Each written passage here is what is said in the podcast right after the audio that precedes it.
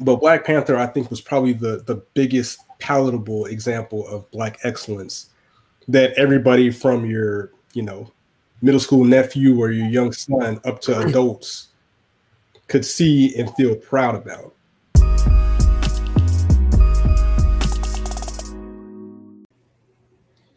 Yeah, what's good? It's your boy South Breeze 706 from Congress, or wait, shit, from Cotton to Congress on Twitter. This is KTSCF. Uh, this episode's gonna be a little bit different. We had a, a plan going through, but uh, after the uh, devastating news of the uh, death of Chadwick Boseman, our episode has been uh, changed to Hello Black Panther century. Um, if you haven't listened to our episodes before, we have done at least two or two or three episodes on Black Panther and our thoughts on that. So definitely go back and check those episodes out. We're posting this week. But as usual, we have uh, AC3 Savage and Marcus Sniffles. Uh, how you guys holding up? These are sad times. Um, I'm a bit emotional, you know, like you just don't expect uh, someone who has done so much good to leave the earth so soon. I mean, not trying to get into you know our own private lives, but he's really not that much older than us, you know, and to just pass away like that, you just you don't expect it. Like so, it's been a day. Yeah, it's been a it's been an emotional last few days.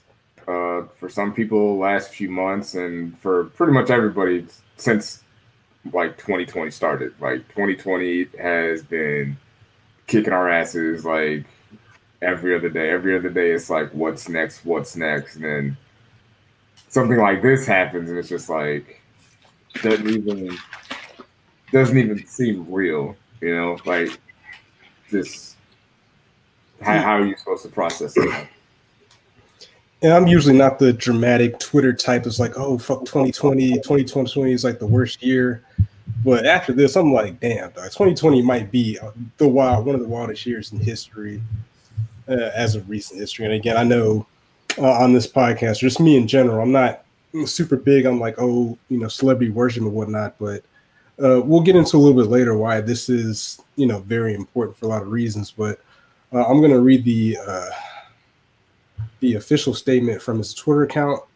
Um, it is with immeasurable grief that we confirm that the passing of Chadwick Boseman. Chadwick was di- diagnosed with stage three colon cancer in 2016 and battled with it for these last four years as it progressed to stage five. A true fighter, Chadwick preserved throughout it all and brought you many films you have come to love so much. From Marshall to The Five Bloods, August Wilson's Ma Rainey's Black Bottom, and several more were all filmed during in between countless surgeries and chemotherapy. It was an honor of his career to bring King T'Challa to life in Black Panther. He died his, at his home with his wife and family by his side. The family thanks you for your love and prayers and asks you continue to respect their privacy during this difficult time. So, where were you guys at when you heard the news? Um, I was at the gym and I posted a picture of my water bottle that I take pretty much everywhere I go, and I was just like, "Wow!" Like, like I couldn't even finish my workout. It, it destroyed my workout. I was like, "I can't, I can't be here no more." It was just, it was just devastating. Uh, I was actually I was driving. I was out on the road, so I was on my way home, and I was already listening to somewhat emotional music, and to just put that on top of it, it just made you know that that night a little bit uh, tougher to deal with, and I I don't know, man. There there hasn't been that many uh, celebrity passings that have really like affected me the way this one has, but this was this was a tough one for me, especially last night. I just I had trouble sleeping, and even this morning was just like, you know, like like Adolphus said, he's not he's not some sixty year old man, like some eighty. He's not some old guy. He's a young, you know, pretty healthy from what we saw. Cool dude, and he's and he's like he was he forty three. Forty three. Now he's yeah forty three and it's like, you know, I know for some people that listen to this podcast, that's ancient, but to someone that's 34, that is not old. That is super young. So that's it's this is a tough one. Yeah, and I was kind of doing the same thing. I was out on the road and um, doing a little work, and a white guy that I uh, text with sometimes, he texted me and told me the news. But you know how sometimes you will text certain people and you know you guys kind of rib each other or you joke.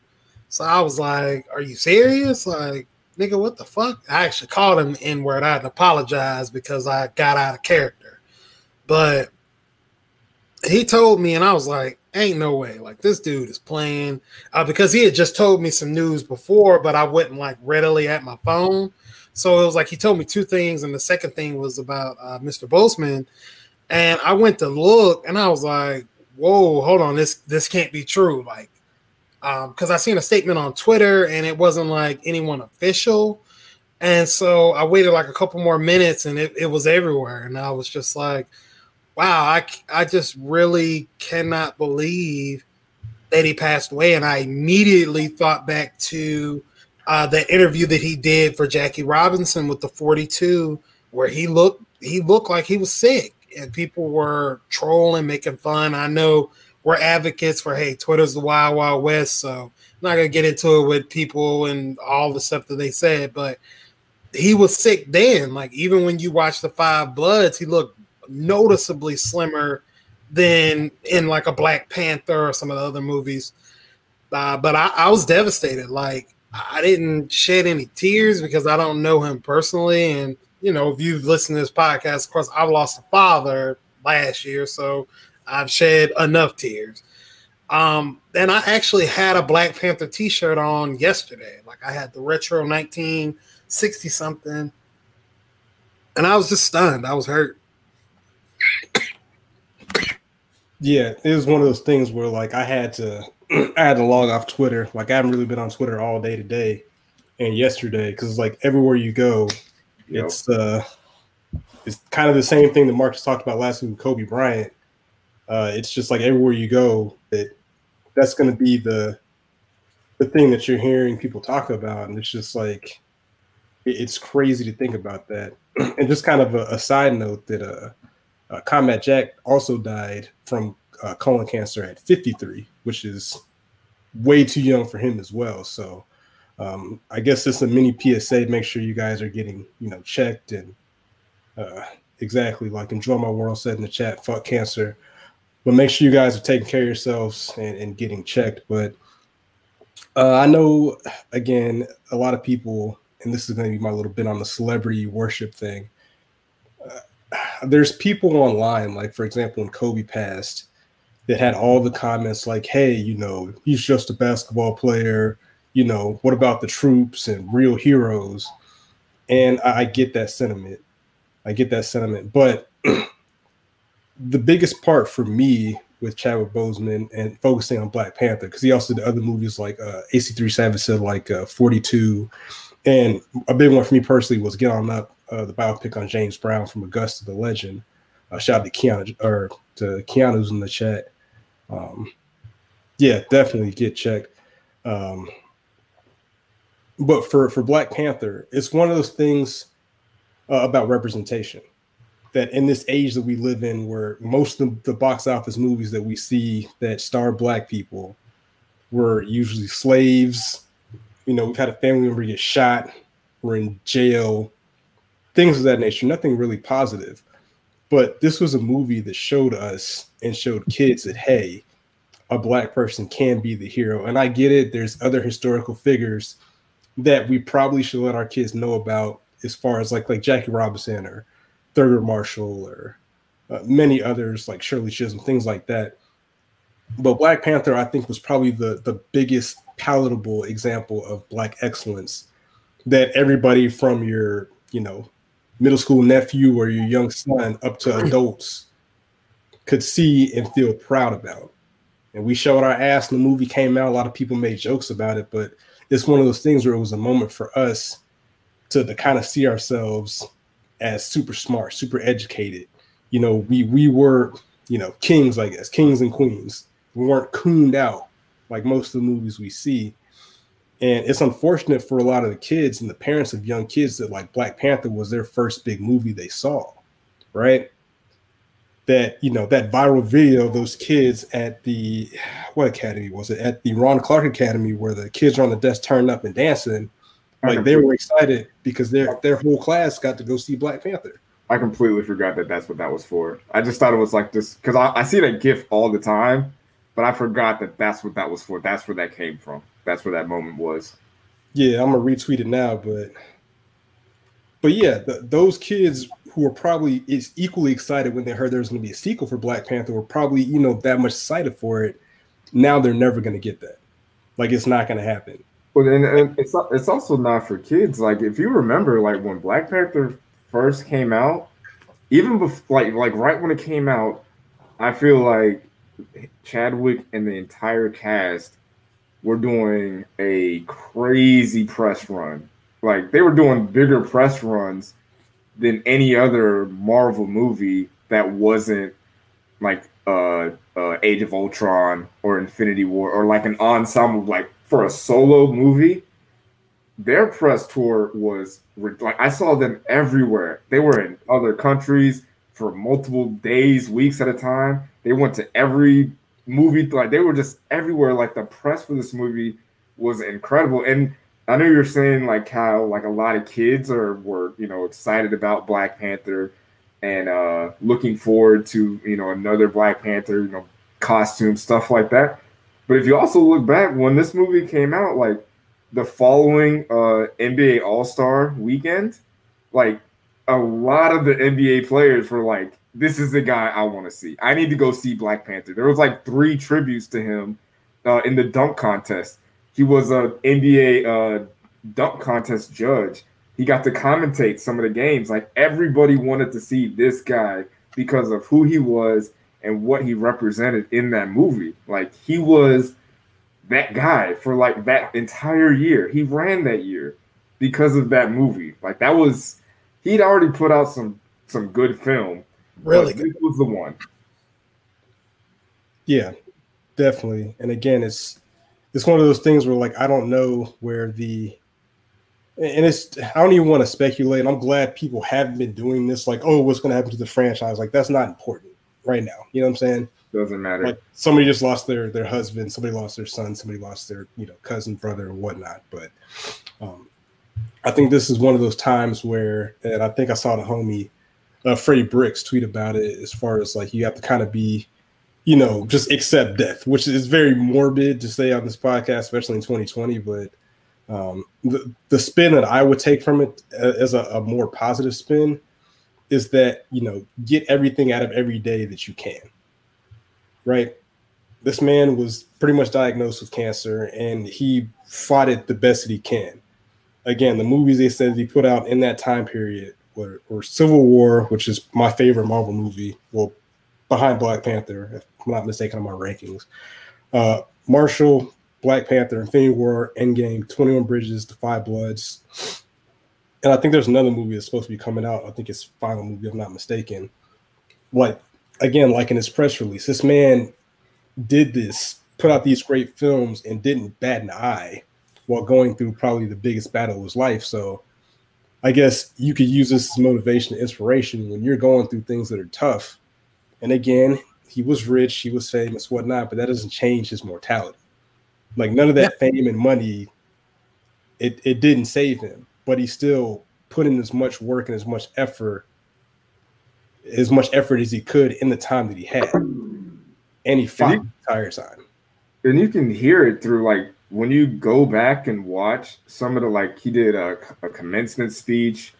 He did some uh, speech where he was uh, recognizing Denzel Washington. He did some other. Uh, he visited like uh, children's hospitals for kids that have terminal cancer. He did all these things. And when you looked at it back then, you were just like, oh, this is just, you know, Chadwick is being a good guy. Like he's a, such a cool guy. He's, you know, doing it for the kids. He's inspiring the future of uh, uh, uh, college graduates. He's helping out kids at uh, uh, at the hospitals. He's just doing, you know, the right thing, being a good guy. But then you listen to some of the things he says now, knowing that he had that he knew he had cancer like he's saying these things knowing he has cancer, saying things as far as like, hey, you know, you're here for a reason. You know, the things that you're struggling with, it's going to lead to a better you. Um, you know, cherishing moments. And especially like looking back, him really uh spending like quality time with kids with cancer in hospitals really when you look back on it now like you can tell like those are special moments. Like before it just seemed like oh it's just a celebrity doing the celebrity thing for a photo op but now you're just like nah that's it it, it, it hits different now when you know that he's doing these things with cancer. Now like i've i've been around like my mother-in-law had breast cancer for like two chemo and surgeries and all those things, and you looked, you look at how Chadwick looked during uh, Black Panther and Infinity War and Civil War, and like him being able to be in shape and still be able to put in that physicality while going through you know chemo and or surgery during those times. That stuff is not easy. It's not easy dealing with uh, being in peak physical condition while having that type of cancer and going through surgery and chemo. Like if you if you want like a real uh I don't want to say like a deep dive, but a more understanding of what that can do to somebody, you should read uh Stuart Scott's book. Uh the, the ESPN anchor, he talked about the things that he did and the things that he had to go through while having cancer and how the being physical would just kind of like it can drain you, but it was something that would keep him sharp mentally. But it's still it's still tax taxing on your body. So I mean, kudos for him for take going hundred percent like at all times. It seems like. Yeah. yeah, definitely. Um, my thing is like with Chadwick, I definitely understand where you guys are coming from, and it's definitely admirable what he did. Like to have cancer and still go visit sick kids um, with that are terminally ill or in the hospital. But I look back to even uh, someone on Twitter had said where they were dealing with scoliosis, and he Chadwick Boseman even said, "Hey, you know, well, are you okay? Do you need anything? If you need anything, call me." You know what I'm saying? He did that while he was, you know, going through his own struggles and it just shows what type of human being that he was.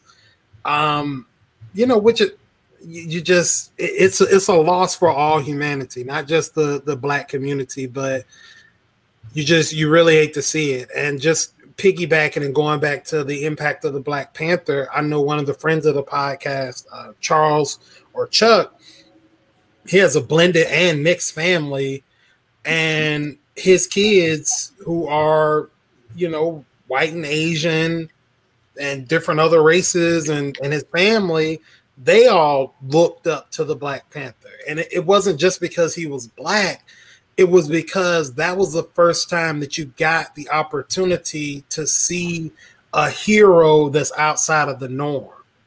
And so I, I, really think that that movie was a catalyst for so many other projects that we're going to see down the line as well as what we've seen so far. Like it was well put together. I do love how we showed up and showed out for it. Um, once again, I'm not going to talk about whether it's going to be a part two or anything like that. You know, the guy he's been passed away only about maybe 24 hours or so.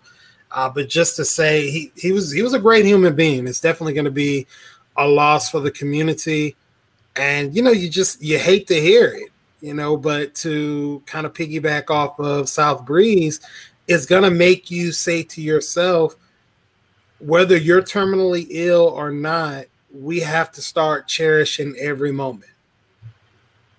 You know, you, you live your life to the best of your ability because tomorrow you just never know. It, it could be here for you or you could be in the dust as well, but just kind of appreciate everything that you have and even go as far as he did and go forward and help other people, put smiles on faces.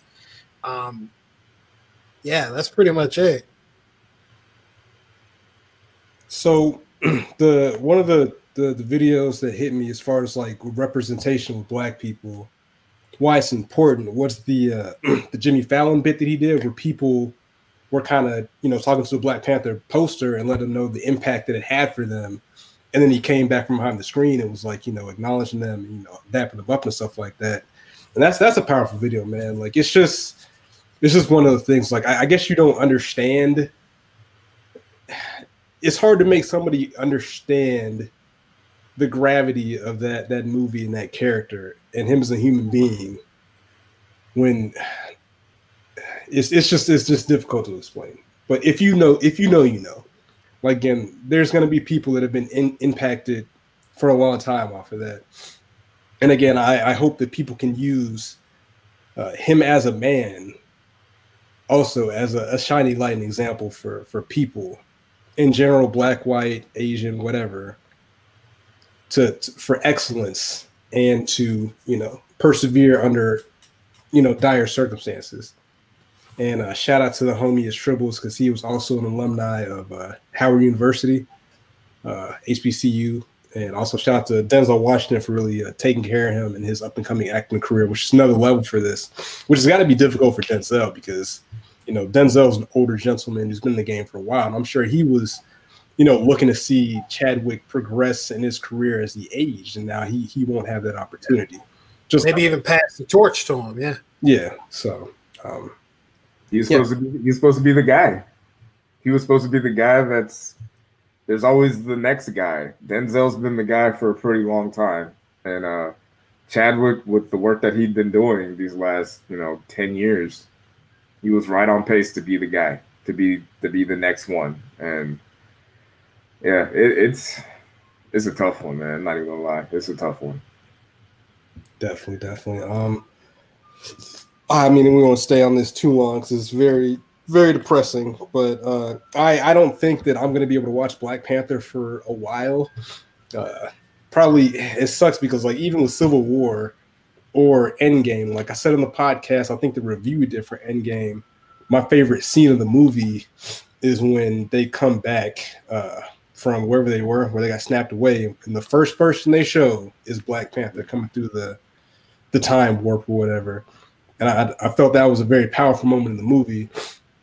And like I, I joke around the house all the time. I'll be like, you know, uh, I do the whole accent with the Forest Whitaker talking about the strength of the Black Panthers been stripped away.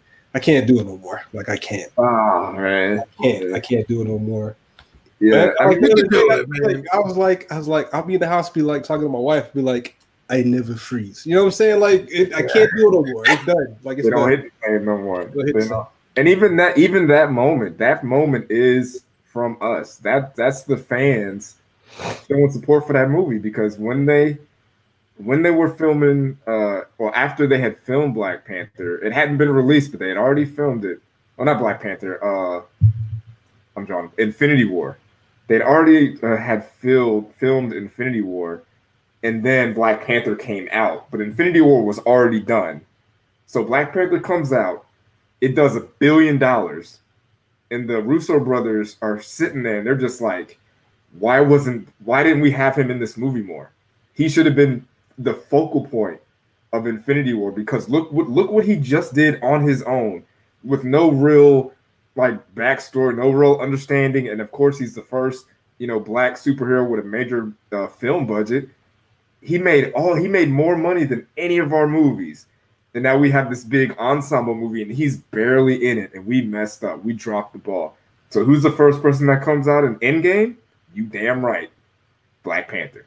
They weren't gonna make yeah, that. That was a powerful moment too. I they when he came back and I seen Black Panther, I was like, yes, like I, I really wanted to see that. So it, it made me feel good. And I always wondered, like, why wasn't he featured more? But I guess you kind of just explained it because I mean, after the fact, you know, hey, the, the movie did numbers. We definitely showed up and showed out uh, for that. And I'll even say on my end, even before he passed away, I've always advocated for me being a black person. That's the greatest movie of all time. Like it's it's it's I, I don't care what you think of as far as acting or The Dark Knight is better or or just DC stuff or whatever. But this was the greatest movie of all time because once again, the children were able to see us. I was able to see myself. Like I, I didn't really come into this knowing much about the Black Panther. Um, I was a comic book kid, but you know he just wasn't featured as much. But when I seen the movie, it was like, wow, you know, these are my people. I, like when the when the drums were hitting on the waterfall fight, I was like, dang, I, I, I can really feel this. I, I, it made me want to wear the kente cloth. It made me want to figure out what's going on with my own personal roots to Africa because the movie was just so powerful. Like that, this is it may never be another movie for black people that's going to be on this level. And that's kind of the reason why I think it should just remain untouched. I mean, if they want to go forward with uh, Shuri being the, the best role uh, or the next role, that's cool, but it shouldn't be another Black Panther. This should be a moment in time that we relish because Chadwick did his thing. And I just keep going back to the fact that this guy was battling stage three, four, and five cancer and didn't even blink an eye. Just without a sweat, delivered a hell of a performance. And look great too. Yeah, look look great too. I just I cannot even believe it. It's just a, a testament to what he wanted to do, and maybe in a sense, and I, I know that this could be something weird to say, but maybe if maybe him knowing that maybe he was on borrowed time could have been a reason why he said I have to do this. Like this is a part of my legacy because even though we do know him and respect him for everything he's done as Chadwick the man, we'll always remember Black Panther. And he's always going to be the Black Panther when I think of it. So definitely excellent to kind of be able to go through that.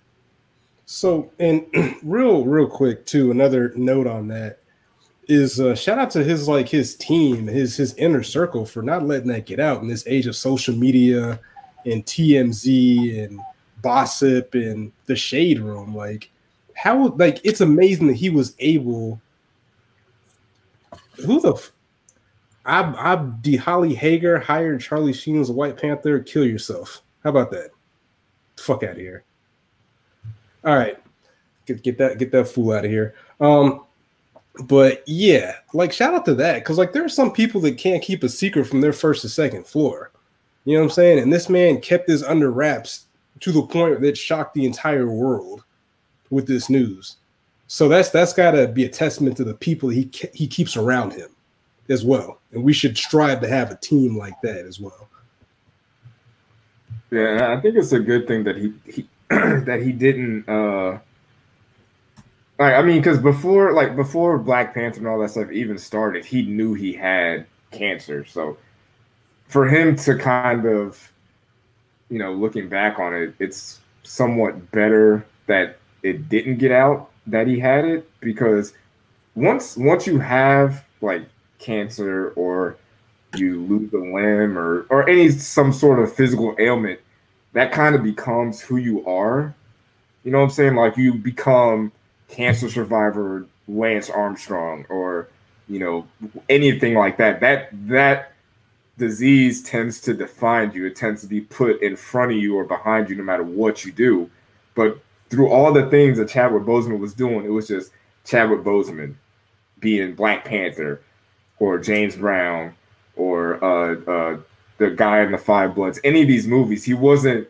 We didn't lose any focus of who he was and what he was doing. We weren't distracted by the the cancer that he had. He wasn't defined by that. He was defined by what he did on the screen and what he did off the screen. And so he didn't didn't allow us to show sympathy for him or make it seem like you know he was a charity case. He still went forward and did what he needed to do regardless because in some of those situations, if they would have known he had cancer, they'd be like, "Oh, you don't need to go to the hospital," or "Hey, maybe you don't need to work out so hard for this uh, Black Panther role, or, or lose this weight for that role, or or do this for that role because it's so physically taxing on a person that actually has cancer." So he didn't allow it to take over him and become some sort of a charity case. He did what he needed to do and got done what he needed to get done.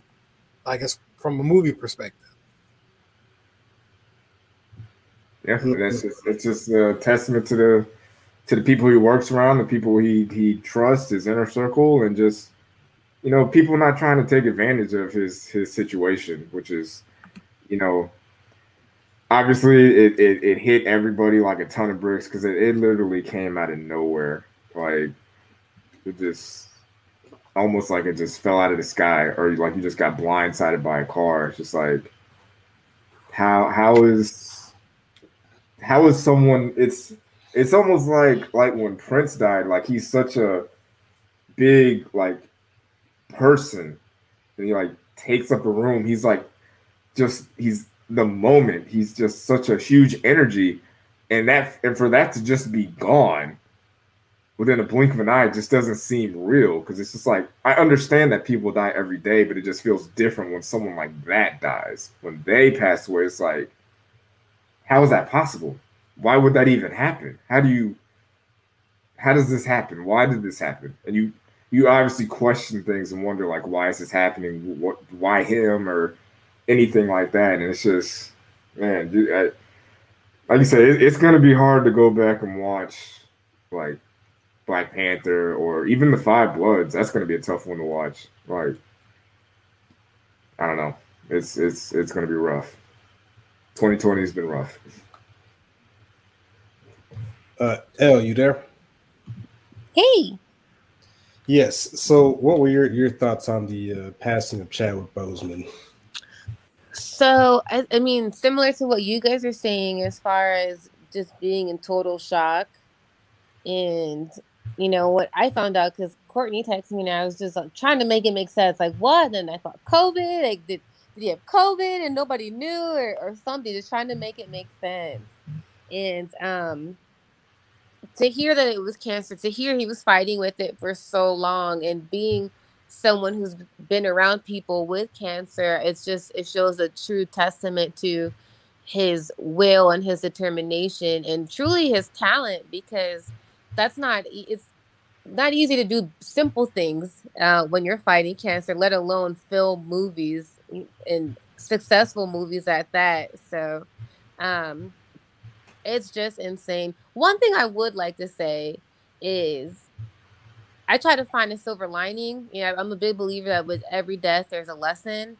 Um, and with his, I think it just kind of shows obviously, you know, you one, you never know what somebody's going through right? Because there was a lot of people not too long ago cracking jokes about his appearance and things of that nature. And some people assumed it was for a role or whatever. And, and now we understand why. Um, I think too, just to show how you can still be strong and mentally and physically and still prevail and do a craft.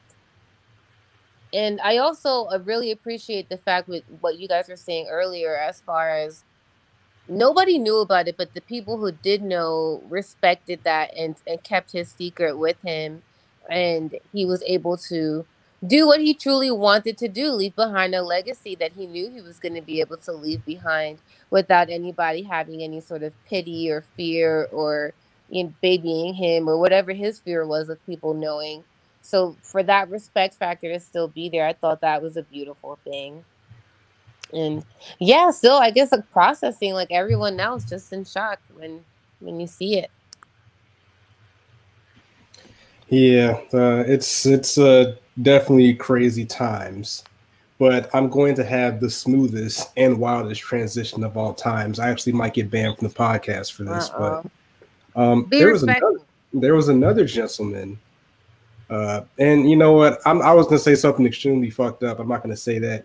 But another person that uh, also had uh, colon cancer was your man Herman Cain, right? So this week was a Republican National Convention, right? Smooth. yeah, it's, it's butter. It's butter. Um, he had stage four colon cancer and survived, but uh, got the coon and buffoon and died from COVID. Uh, but anywho, I don't know if you guys, you probably didn't, but if you guys were watching the DNC and the RNC, which is the Democratic National Convention, Republican National Convention, convention, oh, it's pretty much uh, to sum it up, the pretty much um, I guess parades for the party to make their their bid for why they should be president or continue to be president of the United States. And I watched most of the DNC, and I was like, you know what? We do a podcast, and just in my life, I like to kind of know kind of what's going on on both sides as far as like you know what people are trying to sell. Because again, this is all dream selling, if that makes sense. Um, hmm. But I, I, watched probably the first two hours of the Democrat or the Republican national events, and I was tweeting about it. And after that, I couldn't, I could not, I couldn't do it no more. Could not do it anymore. The the blatant lies and foolishness and propaganda that they were they were pushing was just it was too much for me, and I, I can't I can't understand how the mind works of anybody who would believe the nonsense that they were spewing. I think the fact check came up that in one of the one of the rallies there was like 27 lies or misleading statements. Wow. But the tie to your man Herman Cain is that this man literally is the greatest Republican in, in history. Like this man literally died for the hive. He said, you know what? Fuck COVID. I'm about to go get it popping at this rally. This man died. Not only did y'all not acknowledge him one time at the convention, y'all pimp out his Twitter account, and it's just like, yo, uh, yeah, we don't know that guy, but you know, you know, vote for me. Like, bro, how how devious can one group of people be? You know what I'm saying? Like this man literally gave his life for y'all's party, not a montage, not a picture, not a mention, not a mention of his family mourning. Nothing. This dude ran for president at one point. You know what I'm saying? There's not a lot of black people to do that. Not even a mention of this dude's name. Like that is insane amongst the other crazy stuff they were talking about. Like the, the moment for me when I cut it off was where uh, Nikki Haley, I think she used to be the governor of South Carolina, some some of South Carolina, whatever, facts don't matter, blah blah blah blah blah. She said America is not a racist country, and that's when I was like, "Yep, time for me to pack it up." Oh my god, or stuff like that. And I was like, "Bro, like people are eating this shit up." Mind you, there was like no social distancing, nobody had mask on I feel like they mentioned the president. They mentioned how great 45 was at least like 37 times before they mentioned COVID one time. Um, uh, yeah, and your man Herschel Walker. Again, my Twitter is very heavy Georgia, very heavy Atlanta, but bro, your man came in there cooning it up, talking about like, oh, they say 45 is not a racist. I've known him for 30 years. You think I'd be friends with the racist? And Twitter quickly told him, "Yes, yes, you yes, yes, you would, yes, you would, yes, you would." Like, like they, they tried to roll out this kind of diversity platform, like, "Oh, look, we have a black guy. Oh, look, we have this woman. Oh, we have X, Y, and Z diverse person." Yeah. But there was probably no, there was little to no diversity actually in the crowds. I think in the first two hours of the first day, they had one or two black people speak. And the irony of that is, is that they tried to get on the Democrats like, oh, they have these celebrities and athletes, and then they turn around and roll out celebrities and athletes. I'm like, what are y'all? What are y'all doing? Like, what are you talking about? Exactly. Like, Pause one second. Hold your thought. I actually do have to ride out, so I usually I just probably go, but before I leave, I would just like to say uh, RIP to Chadwick Boseman, uh, Wakanda forever, and I am out. I'll see y'all next week. Peace. Bye, friend. And on that, I'm also, I think I've said this on Twitter on the podcast. I'm I'm I'm very disgusted that we as a whole, as a culture, didn't make the Wakanda salute a thing. I think we should officially bring it back for for Chadwick Boseman yeah. his memory because that's something mm. that we can have. Like you, you know, it's. I've only done it to I've only done it to one random black person ever. Like I have I have a Black Panther uh, uh, hoodie that I wear to the gym, and this was like two years ago when I was walking out and the guy saw me. He hit me with it, and I hit it with it back. That's the only time okay. that done. And I'm just been like, I'm you know, instead of the head nod, I'm hey, I'm bringing it back. I got a Black Panther air freshener in my car right now. Like it's out of control. But yeah, man, like it, the amount of propaganda Aww. that was that was being being spilled, it just it made it made my head hurt. It made my head hurt to the point where I started tweeting the wrong hashtag. I started tweet, tweeting DNC instead of RNC. you know, I was like, I can't. Like my brain cells start to melt. Like so one of the things that they had going on with uh, when Kamala Harris was nominated for vice president was they tried to roll out the whole birtherism bid, right? Saying like, oh, well, her mom was born in India and her dad was born in Jamaica, so she can't be eligible because they were trying to make the assumption that she's not American. So I'm watching the RNC on the first night, and they roll out this Cuban refugee, right? And he was like on there about to cry, talking about 45 and America is so much better than Cuba, and I I'm a naturalized citizen or whatever, whatever. And I was thinking in my head in that moment is like, you mean to tell me that this guy, that's parent parents are both Cuban, who's naturalized, has more claim to being an American citizen than somebody that was literally born in the United States. Like, how does that how does that math work? Like, I don't I don't understand the, the math they were they were doing with that. Just just little things like that that caught my eye. Like another thing that caught my eye was your man 45 was talking about like, oh, we got some some breakthroughs coming through, and uh, I don't I feel like people should make a bigger deal of this, but he's like, oh yeah, you know, hydroxychloroquine. I don't want to say that because you know how they do with that. And I took it, it works great. And I'm thinking, like, did you just admit you had COVID? Because like, why else would you take hydroxychloroquine? Thank you. He's been saying that since he used to come out in the press releases and the Daily Notice, and he was talking, uh, starting to talk about it in the first place. And I never understood he was such a big advocate and he would say it before that wasn't the first time we said yeah i take it every day. Yeah i take it all the time blah blah blah. And in my head i'm just like so is it a preventative or is this a cure? Because you're boasting about it like it's a cure and if it is a cure then you that means you have the fucking covid. So which one is it? And yet nobody i don't understand and as many of the journalists that would be in there and would challenge this man nobody challenged him with that question from what i saw. I had the same exact thought the same exact thought. Yeah, just just it. This and again, this is going to be a very interesting election, whether you like the Republicans or Democrats. But uh, what I would say is do your research, man. Like that's why I tried. I attempted to watch both sides of it, but it was too. It was just too egregious. It was just ridiculous. Like when your man's died, died for the hive, and y'all didn't even mention him. That told me everything I need to know about their get down, if that makes sense. So do your research, man. Get people you know do their research. Get people to vote. You know, uh, hopefully we can return to a sense of normalcy in a very uh, shaky 2020. Like this is, it, you don't want to say it can't get any worse, but I, I hope 2021 is very brighter, more fruitful, more productive, and that we can kind of move on and uh, you know be better as as a as a as a whole. If that makes sense. But mm. yeah, but they was roasting this one lady. I don't. I think it was Jared Kushner, one of the Trump's girlfriend or wife. This uh, Hispanic lady. She sounded insane. Like, go look it up. I'm, gonna, I'm gonna probably tweet out the video, but like, they compared her to like Rita from the Power Rangers. She was just like yelling the whole time, like, 45 he's a great guy. They're gonna take away our guns. They're gonna take away our rights. Socialism. I'm like, no COVID. Uh, I was like, yo, like, wear your mask, damn it. I feel like eh, the thing that trips me out is I feel like that the the Republicans use a bunch of words that I think their base doesn't understand what they mean. But they're like, yeah, socialism, Marxism, they're gonna take away our guns anarchy. Dog, they compared Joe Biden to Fidel Castro. Jesus Christ.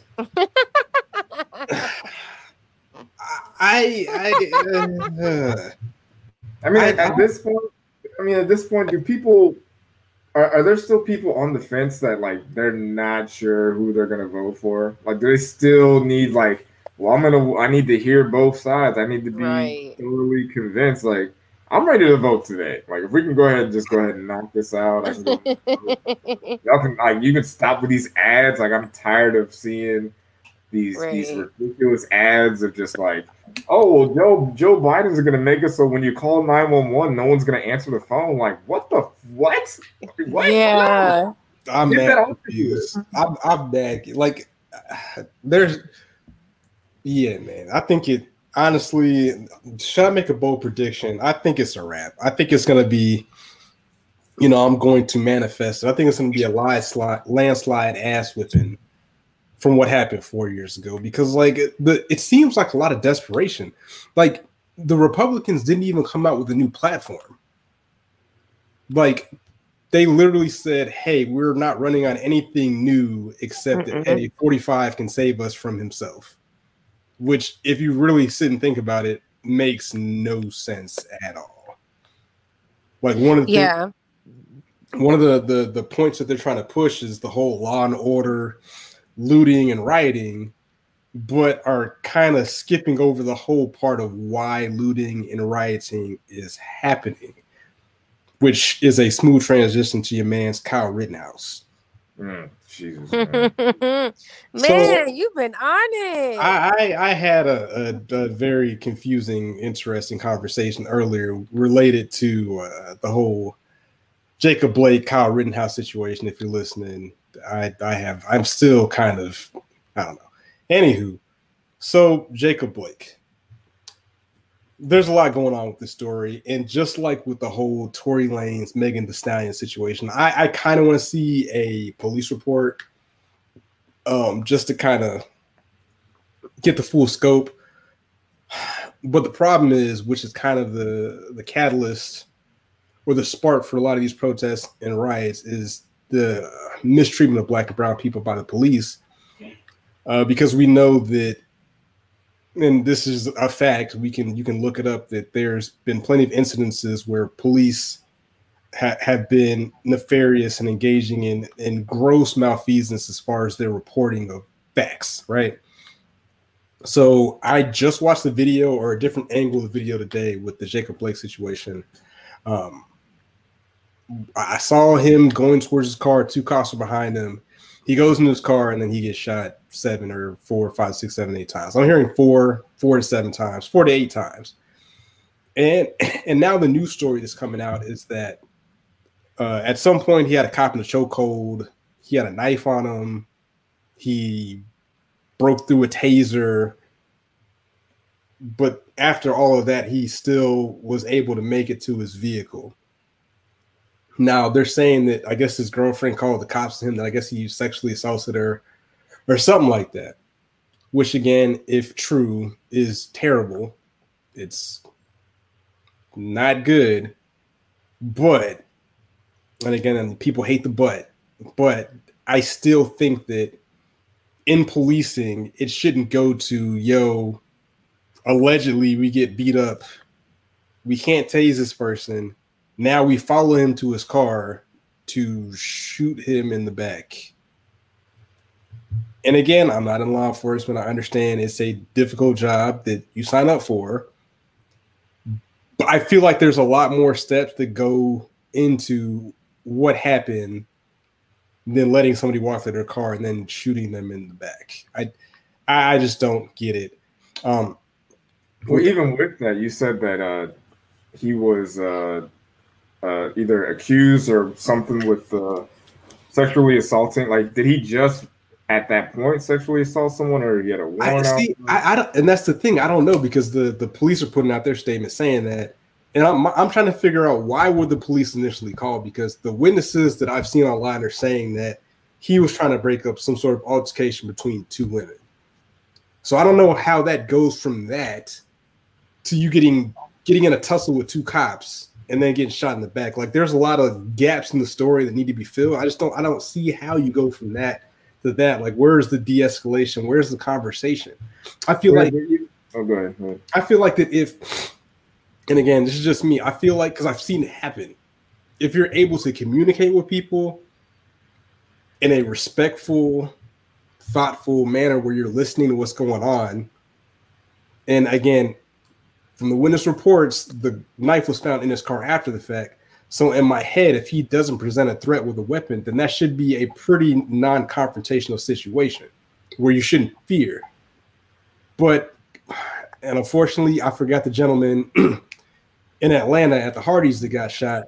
But you saw on the the body cam footage where he was talking to the cops pretty calmly, and then all of a sudden, like they were able to communicate with him, and then all of a sudden they tried to arrest him, and then he runs away and, and gets shot. Like, where's the de-escalation? If he's running away, you're not a threat.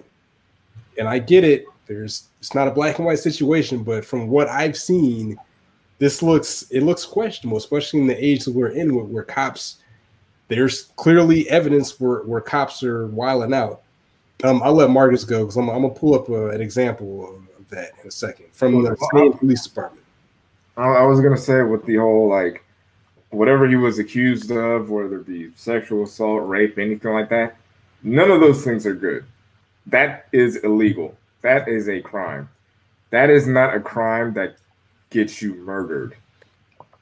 That's not an executionable mm-hmm. crime, if you know what I'm saying. Like that's not something that if you do that, they can just kill you in the streets for.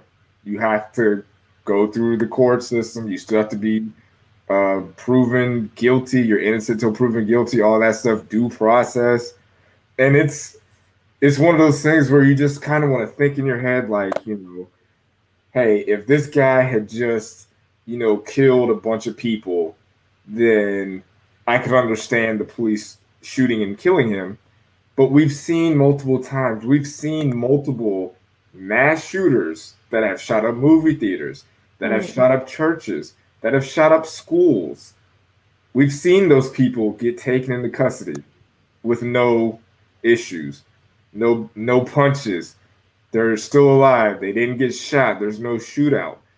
So it is possible for these violent people to be taken into custody without them getting shot. There has to be some sort of step that they could have taken to take this man in the, if he needed to be arrested there was something that they could have done before just shooting him in the back seven times. There's something that's missing from this and i, I agree with what you're saying. There's something happened but i don't want to hear this okay well there was a knife in the car that they found after the fact. There uh, he might have sexually assaulted someone which is a crime that you go to jail for not a crime that you get shot in the streets for. So and you know he was a it's they're just you know uh, discrediting his character. But like I said, we've seen it on multiple occasions. We've seen multiple people that have shot multiple people get yep. taken into custody with no type of incident. So they should be able to do the same thing for him. Yeah, and I'm seeing mad bots on Twitter right now trying to read about the story, as with the NBA as well that we'll probably mention at some point. But I see a, a video or a tweet from this black person, quote unquote, that made their Twitter account in 2020 saying, I'm going to be so upset if Kyle Rittenhouse gets in any real trouble. Hashtag Patriot. He's no criminal. Like, oh, fuck? Come what? On, There's people that tweeted out they wish he was their president and that he's a hero. Like, I, I don't, I don't, I don't get it. But to the the point of uh about bringing up people's past. So he shot and killed, I think, two people. and one was a guy named Joseph Rosenbaum, who I guess had a who was a registered sex offender, which isn't a good thing. Uh, his incident, whatever he did, which I don't know, I, I haven't seen any more details, was back in 2012, right? so whatever he did it happened 18 years ago. Not, not a death sentence. Not condoning it, but people are trying to justify him being killed because of his his past transgressions, which again, it, it's not how it works. It's not how any of this works. Like you do that, and it's like, all right, cool, he did that. What about the other guy that he killed? What's your excuse for that? And it's like, are we fine with? Is, is that how you want things to be handled from now on? Like if someone is accused of something or did something 15 years ago, you're just allowed to shoot them?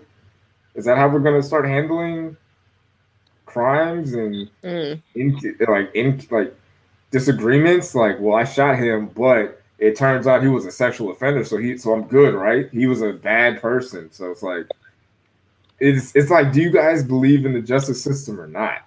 Because that's not part of the justice system where you just take matters into your own hands. And this kid, man, this whatever, like this, this there, there's a lot of stuff coming up about him and his mom and all these old pictures, and it's just like it's almost like, yeah, how did how did you not see this happening? We should have like whoever was around him should have known this was to happen. You got pictures of him like as a kid with like these automatic rifles. Like, what are we doing? Why is he like? What, I'm not talking about like you know hunting rifles or even an AR-15 that maybe his dad has. We're talking about like these automatic machine guns with like some Call of Duty shit. The only reason to have that type of weapon is to kill a person. There's no other reason to have that. There's no other there, there's no justification for that. That's what that weapon is for. You're not gonna kill a deer with that because it's gonna blow the deer to pieces. There's not gonna be anything left of it. You're not gonna use it to defend your home because those bullets are gonna go through whoever you shoot and go through the wall and kill somebody else. That gun is to kill large amounts of people. And he was he had that as a kid. His mom is out here running around with rifles and armor plates. Of course this happened.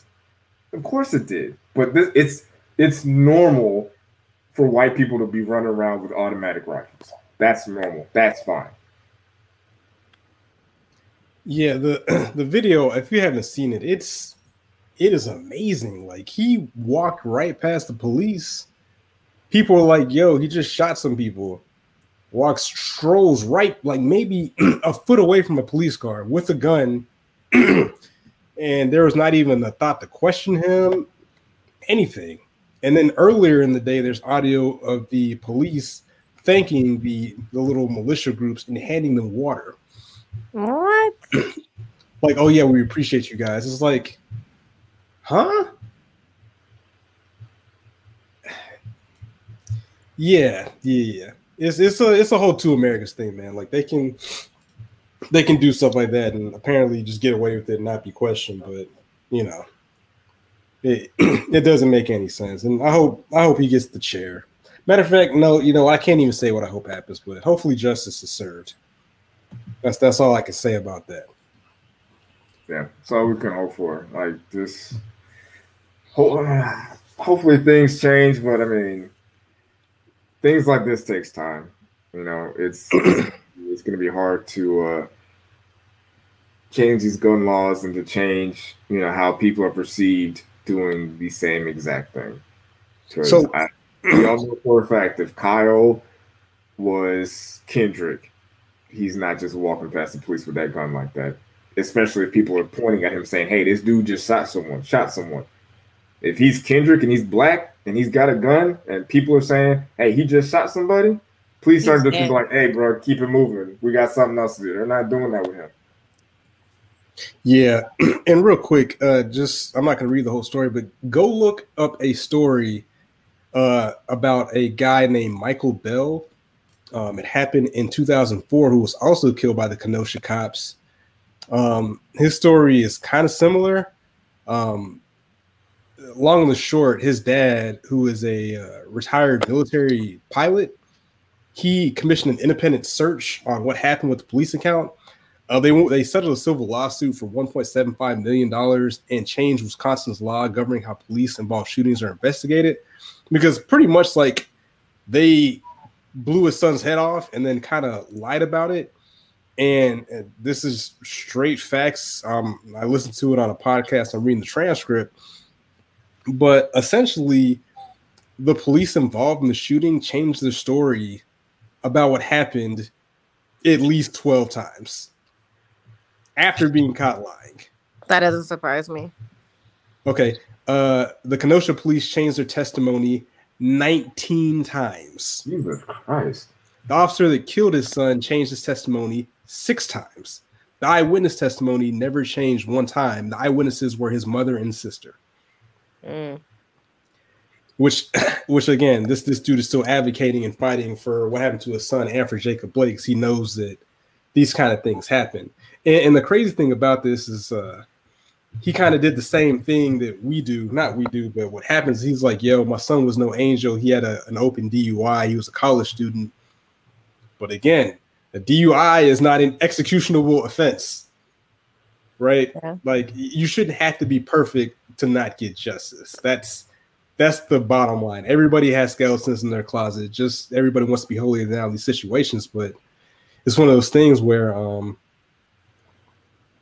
yeah, definitely check that out. Uh, the gentleman's name is uh, uh, Michael Bell, and it happened in 2004. And, and just the the the end up that end that point is, and again, this was before social media. Was a different time, but white people, not to generalize, but a lot of them get mad when they see black people protesting and rioting and looting. There's nothing stopping y'all from doing the same thing if y'all feel if feel y'all have been in, injustice, if there's been an injustice to your community. And this one, again, happened in 2004, but like, yo, if this happened now, like we'd be marching right with you because we understand how that goes. You know what I'm saying? It's not a black white thing like it's been portrayed. It is a justice thing. It just happens to afflict more black and brown people. But yo, if something's fucked up, it's fucked up across the board. If we help you, that's gonna help us. So, um, yeah. and, and one thing, the, the rapid, rapid, wrap it up. I know. I think two episodes ago we talked about the the young boy that got killed by his neighbor, got shot in the head, and people tried to do the old "White Lives Matter," blah blah blah, yada yada yada. And our point was, I, first, yeah, there, there's there hasn't been a single word about that since. But there, the point is with that is that his killer is going to jail, right? We're not sure if the killers of Breonna Taylor or you know the people that shot Jacob Blake or Kyle Rittenhouse are going to get justice, right? But one thing I did notice, and that I will point out that doesn't get brought up, is one thing that I did not see is that there were no black people online or on Twitter, from what I saw, making parody videos or making a joke of this child getting shot in the head. What I did see though was white people making parody videos of George Floyd getting choked out. I did see that. That that is something I definitely disgusting. Yeah, so let's let's let's keep it a book. Let's keep that same energy. It's not the same thing. Stop it. Stop it. But yes, the the kind of this this is this is a very dark episode. Sorry guys, it is what it is, but it's good content. Definitely a subscribe to iTunes, Apple Podcast, SoundCloud. Um, real quick, we're gonna move to to Kyrie in the bubble, and this kind of this also ties into what we've been talking about as far as athletes trying to make an impact. Um, even though people have different or varying opinions on how this is going, it's kind of it's been a little all over the place, but the the whole thing right now is uh, Kyrie was right, and I'll let Marcus lead it off with this, but I nobody gave me any good reasoning why Kyrie was right about this whole thing, but I'll let well, the, the, NBA expert Marcus Sniffles. Uh, uh, essentially, what Kyrie was saying was he he wasn't sure that the NBA players should have continued with the season with everything everything that was going on, and uh, was saying that hey, we should be using our platform and our voices to do other things, and we shouldn't use us playing basketball as a distraction from everything else that's going on. Because, but uh, I I agree that I feel like at this point things are progressing a lot faster and better than they have previously because I think you know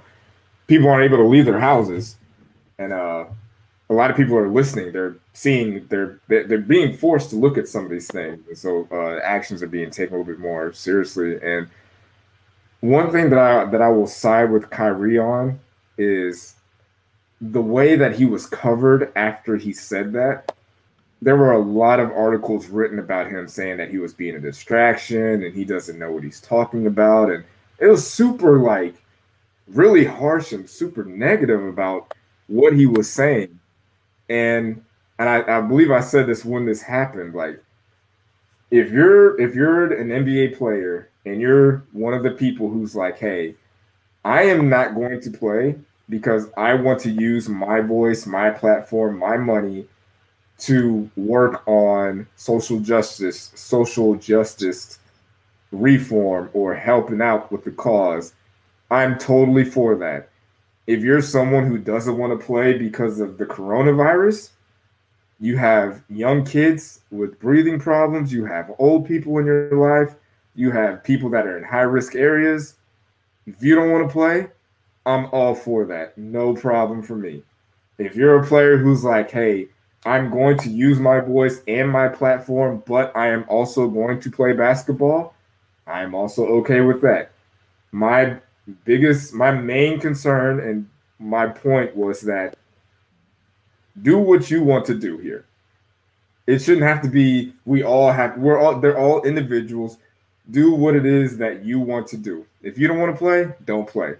If you don't want to play because of Corona, you want to do social justice stuff, do that. You don't if you want to play, if you want to play and you don't want to say anything, that's also fine. But you need to make a choice and do that. But I just didn't like the way that Kyrie was covered after the fact. And I also don't think that he was right about anything. Like, what was he right about? So, yeah, they decided to play. If they decided as a whole not to play, does uh, uh, Jake, I'm blanking on his name. What's his name? Jacob Blake? Jacob Blake. Jacob Blake. so if they're not playing this, right, I'm watching the game right now. If Jacob, if they do not play right now, is Jacob Blake's able to walk? Is he walking right now? Is he not paralyzed? Like, what are we really talking about? And, it, and I was listening to uh, Bomani Jones talking about it, and he was saying like the players had leverage by actually coming to the bubble because if they don't come to the bubble, they have nothing to boycott. They have nothing to take away from the owners. They have nothing to take away from ESPN and TNT. They have nothing to take away from uh, uh, soda companies and food companies and fast food restaurants. All these commercials that paid for advertisement for those games, they have nothing to take from them. They have no leverage. So them coming to the bubble was actually the right move. So in the end, Kyrie was wrong. He was not right about anything when you think about it. That is that is true. that is true. And, and and honestly, we should for one, I don't think we should be putting this much on professional athletes. I think we should put this kind of pressure on politicians and people Thank you. Actual, you know, power, influence, money. But I appreciate what they did. And there's a there's a there's a lot of people. I'm gonna, you know what? I'm gonna do it. I'm gonna call out Gift Queen. I'm calling her out because she was one of those people on a timeline talking about LeBron James decided to do this boycott, and they could only boycott for one game, and that was it. And I asked her, I was like, how many games is enough for you? How many games is enough for a proper boycott? How many games do they have to miss for you to be satisfied? And she didn't answer me. So it's just like, if them boycotting those games, that costs a lot of people a lot of money. Yes, it was just, it, it wasn't just one game because there were two games scheduled that were missed. So there was like what three games scheduled those two nights. There was a lot of games missed. That's a lot of money. That's a lot of dead TV time that people have to fill. A lot of people lost a lot of money.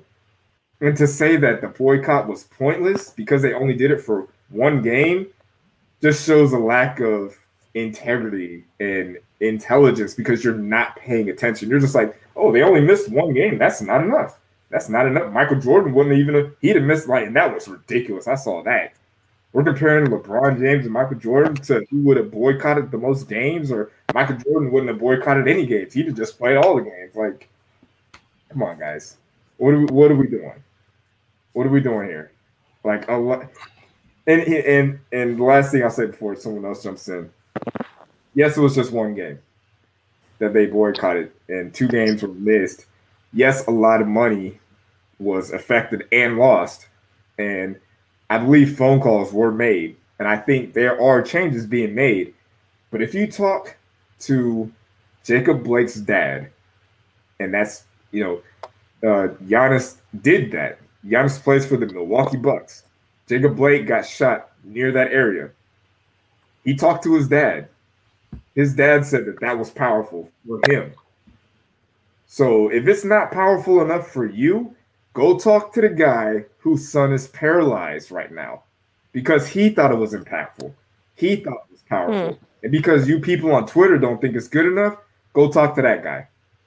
Because that's who they're doing it for. They're not doing it for you. They're not doing it for your likes. They're not doing it for your retweet. They're not doing it so you'll put him in your top five all times or top two or one. They're doing it for that guy. They're taking care of that guy's family. How many days of work have you missed for a protest, for a boycott? Mm. How many paychecks have you missed? like, you tell him, Marcus. You tell him.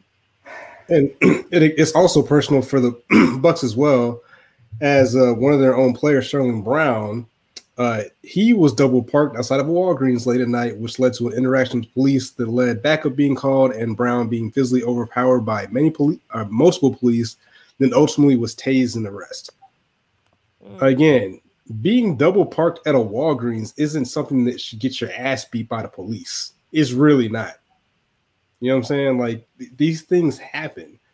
Um, uh, who was it? Uh, didn't Thabo get his leg broke by the police or something like that? Goodness. Oh, uh, Thabo's Sefolosha, yeah. Yeah. Like three in years. The, in the, in the playoffs. In the playoffs. Got his ass beat by the police. So again, it hits different for everybody. And I know people have different perspectives. Um, but I, I, I guess happens, real quick, but I think what happens is to get to your point, Marcus, as far as what is it good enough, you know, if it's good enough for the dad whose son is paralyzed then it should be good enough, not for everybody on Twitter and such. I think what happens is that people see protests happening or boycotts happening and nothing coming of it. So when they see only one boycott happening in the NBA and then there's no immediate change at, to their knowledge or our knowledge, then it's kind of like, well, then what was that for? That was a waste of time. That was for nothing because nothing legally has been changing. But as you mentioned, that's not on the athletes they're putting a lot of pressure and expectations for the athletes to change things.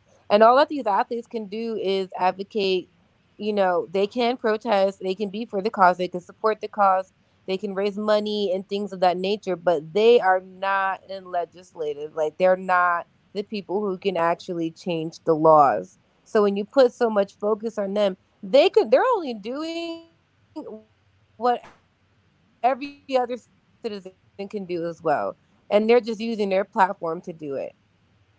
So that's my two cents with it, as far as people not being uh, satisfied with the results that are happening, as far as NBA players and boycotting and such.